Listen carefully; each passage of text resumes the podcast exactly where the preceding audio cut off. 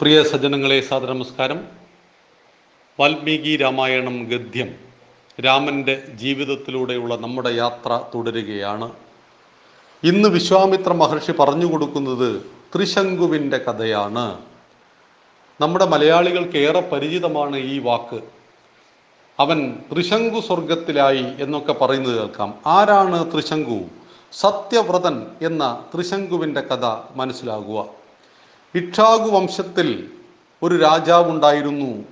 അദ്ദേഹത്തിന്റെ പേര് ത്രയ്യാരുണൻ എന്നായിരുന്നു. അദ്ദേഹം ധർമ്മിഷ്ഠനും സത്യസന്ധനുമായിരുന്നു. ഇന്ദ്രലോകം പോലും ദേവലോകം പോലും അദ്ദേഹത്തെ ബഹുമാനിച്ചിരുന്നു. എന്നാൽ ത്രയ്യാരുണന് ഒരു മകനുണ്ടായിരുന്നു. അവന്റെ പേര് മദങ്കൻ. അവന് മറ്റൊരു പേരുണ്ടായിരുന്നു. അതാണ് സത്യവ്രതൻ. ഈ സത്യവ്രതന് അച്ഛന്റെ യാതൊരു ഗുണവും ഉണ്ടായിരുന്നില്ല. ചില മക്കൾ അങ്ങനെയാണ് അച്ഛനെ പോലെ ആകണമെന്ന് അച്ഛനൊക്കെ ആഗ്രഹിക്കും പക്ഷേ അച്ഛന്റെ യാതൊരു ഗുണങ്ങളും ഉണ്ടായിരുന്നു വരില്ല ചില മക്കൾ മറ്റൊരു തരത്തിലുമാണ്. അച്ഛനെ പോലെ ആകരുത് എന്ന് ആഗ്രഹിക്കും പലരും. എന്നാൽ അച്ഛനെ പോലെ ആയിത്തീരുകയും ചെയ്യും. ഈ എന്നാൽ ഈ രാജാവിന്റെ മകൻ സത്യവ്രതൻ അച്ഛനെ പോലെ ആയിരുന്നേയില്ല. പഠനം പാതി വഴിയിൽ ഉപേക്ഷിച്ച് നാട്ടിൻ പുറങ്ങളിൽ കാട്ടാളക്കുടിലുകളിലും ചുറ്റി നടന്ന സത്യവ്രതൻ വേട്ടയാടിയും മാംസവും മദ്യവും കഴിച്ച് കാട്ടാളന്മാർക്കൊപ്പം കലഹിച്ചും ഒരു കാളക്കൂറ്റനെ പോലെ മതിച്ചു നടന്ന ഒരു താന്തോന്നിയായിരുന്നു മകന്റെ ഭാവിയോർത്ത് രാജാവിന് വല്ലാത്ത ദുഃഖം ഉണ്ടായി. എനിക്ക് ശേഷം ഈ രാജ്യം ഭരിക്കേണ്ടത് ഈ മകനല്ലേ? ഇവൻ ഇങ്ങനെ കാട്ടാളന്മാരുടെ കൂടെ കലഹിച്ച് നടക്കുന്നത് ശരിയാണോ? പക്ഷേ സത്യവ്രതന് അധികാരമോഹമോ സുഖാസക്തിയോ രാജകൊട്ടാരമോ കിരീടമോ വേണമെന്ന യാതൊരു ചിന്തയും ഉണ്ടായിരുന്നില്ല. അതേസമയം സത്യവ്രതനൊരു സ്വഭാവ മഹിമയുണ്ടായിരുന്നു. തനിക്ക് തെറ്റെന്ന് തോന്നുന്നത് എവിടെ കണ്ടാലും അയാൾ എതിർക്കും. ആരെയും ഭയമില്ല. ആരോടും പ്രത്യേകിച്ച് മത മമതയില്ല വിധേയത്വമില്ല. അങ്ങനെ ഒരിക്കൽ ചണ്ടാള വർഗത്തിലെ ഒരു യുവാവിന് ബ്രാഹ്മണ കുലത്തിലെ ഒരു യുവതിയുമായി പ്രണയമുണ്ടായി. ഈ പ്രണയം അനാദിയായിട്ടുണ്ട്. ജാതി മാറിയുള്ള പ്രണയം ഉണ്ടായിരുന്നു. ഇങ്ങനെ ചണ്ടാള കുലത്തിൽപ്പെട്ട ഒരു പുരുഷന് ബ്രാഹ്മണ കുലത്തിൽപ്പെട്ട ഒരു പെൺകുട്ടിയോട് പ്രണയം തോന്നി. ഈ വിവാഹം ഞാൻ നടത്തിത്തരും. സത്യവ്രതൻ ഉറപ്പ് കൊടുത്തു അങ്ങനെ യുവതിയെ മറ്റൊരു വിവാഹത്തിന് വേണ്ടി നിർബന്ധിച്ചു വീട്ടുകാര് ആ വിവാഹത്തിന്റെ തലേ ദിവസം സത്യവ്രതൻ വധുവിനെ ബലമായി പിടിച്ചു കൊണ്ടുപോയി. ആ ചണ്ടാള യുവാവിന് കല്യാണം കഴിച്ചു കൊടുത്തു. യുവരാജാവ് തന്നെ ഇങ്ങനെ ഒരു അക്രമം ചെയ്തതോടെ പുരോഹിതവർഗം ഇളകി അവർ രാജാവിനെ സമീപിച്ച് പരാതിപ്പെട്ടു. ത്രിയാരുണൻ സങ്കടത്തിലായി. കിരീടാവകാശിയായ മകൻ എന്നെങ്കിലും സന്മാർഗത്തിലേക്ക് മടങ്ങി വരുമെന്ന് കരുതി കാത്തിരുന്ന അച്ഛന് വല്ലാത്ത നിരാശയായി. ലോകം മുഴുവൻ പറഞ്ഞു ഇയാളെ നാട് കടത്തണം. തെറ്റ് ചെയ്യുന്നവർക്ക് ഇതൊരു പാഠമാകണം. ഇല്ലെങ്കിൽ ഇയാളെ കണ്ട് അത്തരം തലമുറ വരുന്ന തലമുറയും ഇത്തരം പ്രവർത്തികൾ ആവർത്തിക്കും. ഇവിടെ ഒരു ചോദ്യമുണ്ട്. ബ്രാഹ്മണന്റെ വീട്ടിലെ കുട്ടിയെ ചണ്ടാളന് കഴിച്ചുകൂടെ? നമ്പൂരിയുടെ വീട്ടിലെ കുട്ടിയെ പുലയന് കഴിച്ചുകൂടെ? എന്നൊക്കെ ചോദ്യമുണ്ട്. നോക്കൂ. നമ്മുടെ നാട്ടിൽ അനേകം പ്രണയങ്ങൾ നടക്കുന്നുണ്ട്. ഈ പ്രണയം ജാതിയും മതവും നോക്കിയിട്ടാകണമെന്ന നിർബന്ധമൊന്നുമില്ല. എന്നാൽ ഇത് ജീവിതത്തിൽ സുഖവും ശാന്തിയും നൽകുന്നുണ്ടോ? ജാതീയ വിശ്വാസങ്ങൾ ഉച്ച നീചത്വങ്ങളായി മാറുമ്പോൾ നാം അതിനെ എതിർക്കേണ്ടതാണ്. എന്നാൽ ജാതി വിശ്വാസം എന്ന് പറയുന്നത് നമുക്ക് രാഷ്ട്രീയം പോലെ തന്നെ വിശ്വസിക്കുവാൻ പറ്റുന്ന ഒന്നാണ്. താണജാതി ഉയർന്ന ജാതി എന്നത് ഭാരതത്തിന്റെ ഒരു സങ്കല്പമേ ആയിരുന്നില്ല. ചാതുർവർണ വ്യവസ്ഥിതി എന്ത് ജാതീയത എന്ത് എന്ന് നമുക്ക് ഭഗവത്ഗീതയിൽ സമഗ്രമായി പഠിക്കാനുള്ളത് കൊണ്ട് ഞാൻ ആ വിഷയത്തിലേക്ക് കടക്കുന്നില്ല എന്നാലും ജാതിയും മതവും മാറി കല്യാണം കഴിക്കുന്ന സമയത്ത് കുറച്ചു ദിവസങ്ങൾക്കപ്പുറം പിന്നിടുമ്പോൾ തന്നെ നമുക്ക് ശാശ്വതമല്ലാത്ത ആനന്ദമില്ലാത്ത ഒരു ജീവിതം ഉണ്ടാകുന്നു എന്ന് എൺപത് ശതമാനം ആളുകളും സാക്ഷ്യപ്പെടുത്തുന്നു. നൂറ് ശതമാനം എന്ന് പറയില്ല. എൺപത് ശതമാനം. എന്നാൽ ജാതി മാറി കല്യാണം കഴിക്കുന്നുണ്ട് കുഴപ്പമുണ്ടോ എന്ന് ചോദിച്ചാൽ കുഴപ്പമില്ല താനും. അതാത് സമുദായത്തിൽപ്പെട്ട ആളുകൾ തന്നെ ഇന്ന് ഹൈന്ദവ സമൂഹത്തിൽ കല്യാണ പ്രായമെത്തിയിട്ടും വിവാഹം കഴിക്കാൻ പറ്റാത്ത അവസ്ഥയുണ്ട് ആവശ്യത്തിന് പെൺകുട്ടികളെയോ ചില പെൺകുട്ടികൾക്ക് പുരുഷനെയോ ലഭ്യമാകുന്നില്ല. അതാത് സമുദായങ്ങൾക്ക് അവരുടേതായ ചില വിശ്വാസത്തിന്റെ അടിസ്ഥാനത്തിൽ മുന്നോട്ട് പോകുന്നു. ഈ വിശ്വാസങ്ങളെ മുറുകെ പിടിച്ചുകൊണ്ട് മുന്നോട്ട് പോകുമ്പോൾ തന്റെ സമുദായത്തിൽ നിന്ന് തന്നെയാണ് തനിക്ക് ശ്രേയസ്കരമായ ഒരു കുട്ടിയെ ലഭിക്കുന്നത് എന്ന് ഒരു ജാതിയിൽപ്പെട്ട ആൾ വിശ്വസിച്ചാൽ അതിലിപ്പോൾ എന്താ തെറ്റുള്ളത്? അതിലൊരു തെറ്റും നമുക്ക് ആരോപിക്കാൻ കഴിയില്ല. എന്നാൽ ഒരു പുലയനും പറയനും നായരും നമ്പൂരിയും ഒരമ്പലത്തിന്റെ അടുത്ത് ചെന്നപ്പോൾ പുലയനോടും പറയനോടും അവിടെ നിൽക്കാൻ പറഞ്ഞിട്ട് ഞാനും അമ്പലത്തിൽ കയറി വരട്ടെ എന്ന് പറയുന്ന അവസ്ഥയുണ്ടെങ്കിൽ തീർച്ചയായും എതിർക്കപ്പെടേണ്ടതാണ്. ഇന്ന് ആലുവയിലെ തന്ത്രവിദ്യാപീഠത്തിൽ വെച്ച് പുലയനെയും പറയനെയും അമ്പലത്തിലെ ശാന്തിക്കാരനാക്കുന്ന രീതിയിലേക്ക് നമ്മുടെ നാട് വളർന്നു എന്ന് പറയുമ്പോൾ ജാതീയത അപ്രസക്തമായി കൊണ്ടിരിക്കുന്നു ആ ജാതീയത പൂർണമായും നമ്മുടെ മനസ്സിൽ നിന്നും ഇല്ലാതാകുന്നത് വരെ ഈ ജാതീയ വിശ്വാസങ്ങളെ മാനിക്കുവാൻ സമാജം തയ്യാറാവണം. ഹിന്ദുവായതിൽ നാം അഭിമാനിക്കുക ജാതിയിൽ അഭിമാനിക്കാതിരിക്കുക. എന്നാൽ ഒരു ജാതി വിശ്വാസത്തെ പിന്തുടരുന്നത് ഒരിക്കലും തെറ്റായ ഒരു കാര്യമല്ല. അത് ഉച്ചനീചത്വമായി മാറിയില്ലെങ്കിൽ അത് ശരിയാണ് താനും. ഇവിടെ ചണ്ടാളന്റെ കുടുംബത്തിൽ നിന്ന് ബ്രാഹ്മണന്റെ അത് ഇന്നത്തെ നമ്പൂരി സമൂഹത്തിന്റെ കുടുംബത്തിലെ ഒരു പെൺകുട്ടിയെ കല്യാണം കഴിച്ചു.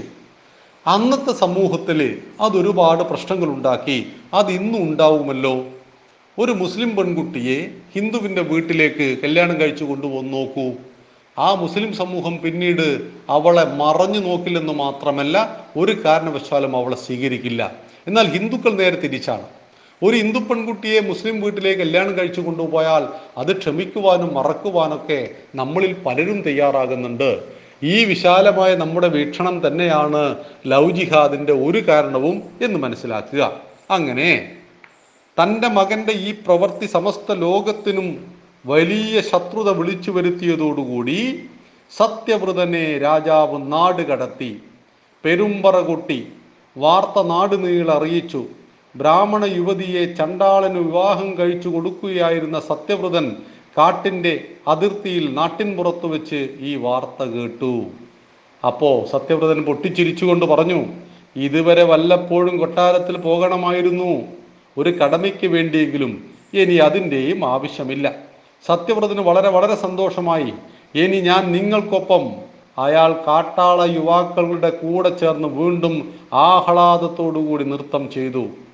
ചണ്ടാളവർഗം തങ്ങളുടെ പുതിയ നേതാവിനെ ആവേശത്തോടെ വരവേറ്റു. അവർക്കൊരു പുതിയ ഉണർവ് ലഭിച്ചതുപോലെയായി. കാരണം വന്നിരിക്കുന്നത് രാജാവിന്റെ സ്വന്തം മകനായിരുന്നു. ഇത്രയും നാൾ ഞങ്ങൾ ചണ്ടാളന്മാരാണെന്ന അധിക്ഷേപമൊക്കെ നേരിട്ടിരുന്നു. എന്നാൽ ഇതാ മഹാരാജാവിന്റെ മകൻ തന്നെ ഞങ്ങൾക്കൊപ്പം ചേർന്നിരിക്കുന്നു. സത്യവ്രതന് ഇതൊന്നും ഒരു വലിയ കാര്യമായി തോന്നിയില്ല.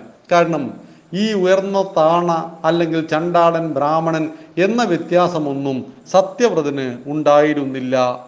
അങ്ങനെ ഇടക്കിടക്ക് സത്യവ്രതന്റെ ജീവിതം മുന്നോട്ടു പോയി. ഇടക്കിടക്ക് അച്ഛനെ ഓർമ്മ വരും. ഒരേ ഒരു പുത്രനിൽ വിശ്വസിച്ച് അയോധ്യയുടെ ശോഭനമായ ഭാവി തന്നിലൂടെ കിനാവ് കണ്ട പാവം പിതാവ് ആ അച്ഛന്റെ മനസ്സ് വേദനിപ്പിച്ചതിൽ ഇടക്കിടക്ക് വല്ലാത്ത ദുഃഖവും നമ്മുടെ സത്യവ്രതന് അനുഭവപ്പെട്ടു. അച്ഛന്റെ പ്രതീക്ഷയ്ക്കൊത്തുയരാൻ തനിക്ക് കഴിഞ്ഞില്ല. എല്ലാം ഉണ്ടായിട്ടും ഒന്നുമാകാൻ കഴിയാത്ത പാഴ്ജന്മമല്ലേ എന്റേത് രാജകുമാരനായിരുന്നു. കോസലദേശത്തിന്റെ അയോധ്യയുടെ രാജകുമാരൻ. എന്നിട്ട് കാട്ടിൽ ഇങ്ങനെ കിടക്കുകയാണ് ഒന്നുമല്ലാതെ. ചില മരങ്ങൾ കണ്ടിട്ടുണ്ട്. ആകാശം മുട്ട് ഉയർന്ന് ശാഖകൾ പടർത്തി നിൽക്കും വൻമരങ്ങൾ. പക്ഷേ പൂക്കുകയുമില്ല കായ്ക്കുകയുമില്ല വെറുതെ അങ്ങനെ വളരും. തന്നെ പോലെ അന്ന് സത്യവ്രതൻ അങ്ങനെ ആത്മഗതം ചെയ്തു. സത്യവ്രതൻ പലതും ഓർത്തു. ചിലപ്പോൾ മനസ്സിൽ കുറ്റബോധം നിറയും. അപ്പോൾ വിധിയാണെന്ന് കരുതി സ്വയം ആശ്വസിക്കും. സത്യവ്രതനെ നാടുകടത്തിയതോടുകൂടി അച്ഛന്റെ മനസ്സ് മഹാരാജാവിന്റെ മനസ്സ് തളർന്നുപോയി. ഒന്നിലും ശ്രദ്ധയില്ലാതെയായി. കാരണം മക്കളോട് മാതാപിതാക്കൾക്കുള്ള സ്നേഹത്തിന് നമുക്കൊരിക്കലും ഒരു അളവുകോൽ നിശ്ചയിക്കാൻ സാധ്യമല്ല തന്റെ മകൻ എത്ര കൊള്ളരുതാത്തവരാണെങ്കിലും ഒരിക്കലും ഒരു അമ്മയ്ക്കും അച്ഛനും അവനെ നിരസിക്കുവാൻ സാധ്യമല്ല തള്ളിപ്പറയാൻ സാധ്യമല്ല. ഇത് രാജാവിനും ബാധകമായിരുന്നു. അദ്ദേഹത്തിന്റെ ആരോഗ്യം ക്ഷയിച്ചു. ഏകാന്തതയിൽ സ്വയം അലിഞ്ഞ് ആ മനുഷ്യൻ ഇങ്ങനെ ജീവിക്കാൻ തുടങ്ങി. എല്ലാം എല്ലാം ഒന്ന് ശാന്ത സുന്ദരമാകണമെന്ന് ആഗ്രഹിക്കുന്ന മനസ്സും അദ്ദേഹത്തിന് ഉണ്ടായിരുന്നു. ഒടുവിൽ വസിഷ്ഠ മഹർഷിയെ ഉത്തരവാദിത്തങ്ങൾ മുഴുവൻ ഏൽപ്പിച്ച് രാജാവ് തപസ്സിനായി ഗംഗാതീരത്തേക്ക് പോയി. മനസ്സിന്റെ ശാന്തി മുഴുവൻ നഷ്ടപ്പെട്ടു പോയ രാജാവ് തന്റെ മകനെ ഓർത്ത് ദുഃഖിച്ച് ദുഃഖിച്ച് യാതൊരു മനസമാധാനവുമില്ലാതെ അദ്ദേഹം എല്ലാം ഉപേക്ഷിച്ച് കൊട്ടാരവും രാജ്യ രാജ രാജ്യത്തെയും ഒക്കെ ഉപേക്ഷിച്ചുകൊണ്ട് അദ്ദേഹം തപസ്സിനായി ഗംഗാതീരത്തേക്ക് പോയി. വസിഷ്ഠമുനി സൂര്യവംശത്തിലെ കുലഗുരുവാണ്. പക്ഷേ എപ്പോഴും അദ്ദേഹത്തിന് തിരക്കാണ്. പല യാഗങ്ങളിലും മറ്റും ശ്രദ്ധിക്കാൻ അദ്ദേഹത്തിന് നിരന്തരം പോയതുകൊണ്ട് ഭരണത്തിൽ ശ്രദ്ധിക്കാൻ കഴിയുമായിരുന്നില്ല. അങ്ങനെ നാഥനില്ലാതെ രാജ്യം അരാജകത്വത്തിലേക്ക് പോയി. നാട് ദുരിതത്തിന്റെ നീരാളിപ്പടുത്തത്തിൽ അമർന്നുപോയി. വർഷങ്ങളോളം മഴ പെയ്യാതിരിക്കുകയും കൂടി ചെയ്തതോടെ നാട് സമ്പൂർണ നാശത്തിലേക്ക് വഴുതി വീണു. കൃഷി ചെയ്യാനാവാതെ ജനങ്ങൾ പട്ടിണിയിലായി. വെള്ളം കിട്ടാതെ മൃഗങ്ങൾ ചത്തൊടുങ്ങി. രാജഭണ്ണാരത്തിൽ പോലും യാതൊരു തരത്തിലുള്ള പൈസയും ധനമോ നെല്ലോ ഇല്ലാതായി. എങ്ങും വരണ്ട ഭൂമി.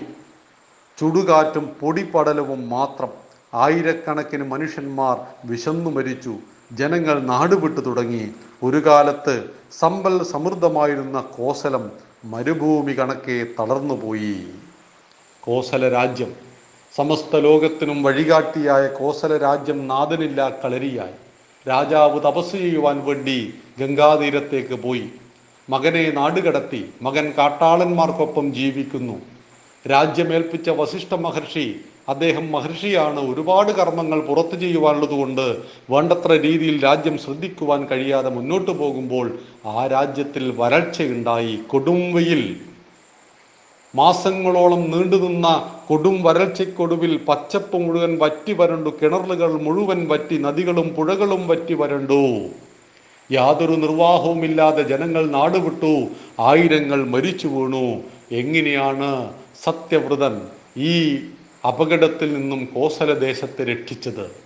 കാട്ടാളന്മാർക്കൊപ്പം നൃത്തം ചെയ്തു ജീവിച്ച സത്യവ്രതൻ എങ്ങനെ മഹാധർമ്മിഷ്ഠനായി തീർന്നു എന്ന കഥയാണ് നമുക്ക് നാളെ പറയേണ്ടത്. ജയ് ശ്രീറാം. നന്ദി. നമസ്കാരം. വന്ദേ മാതരം.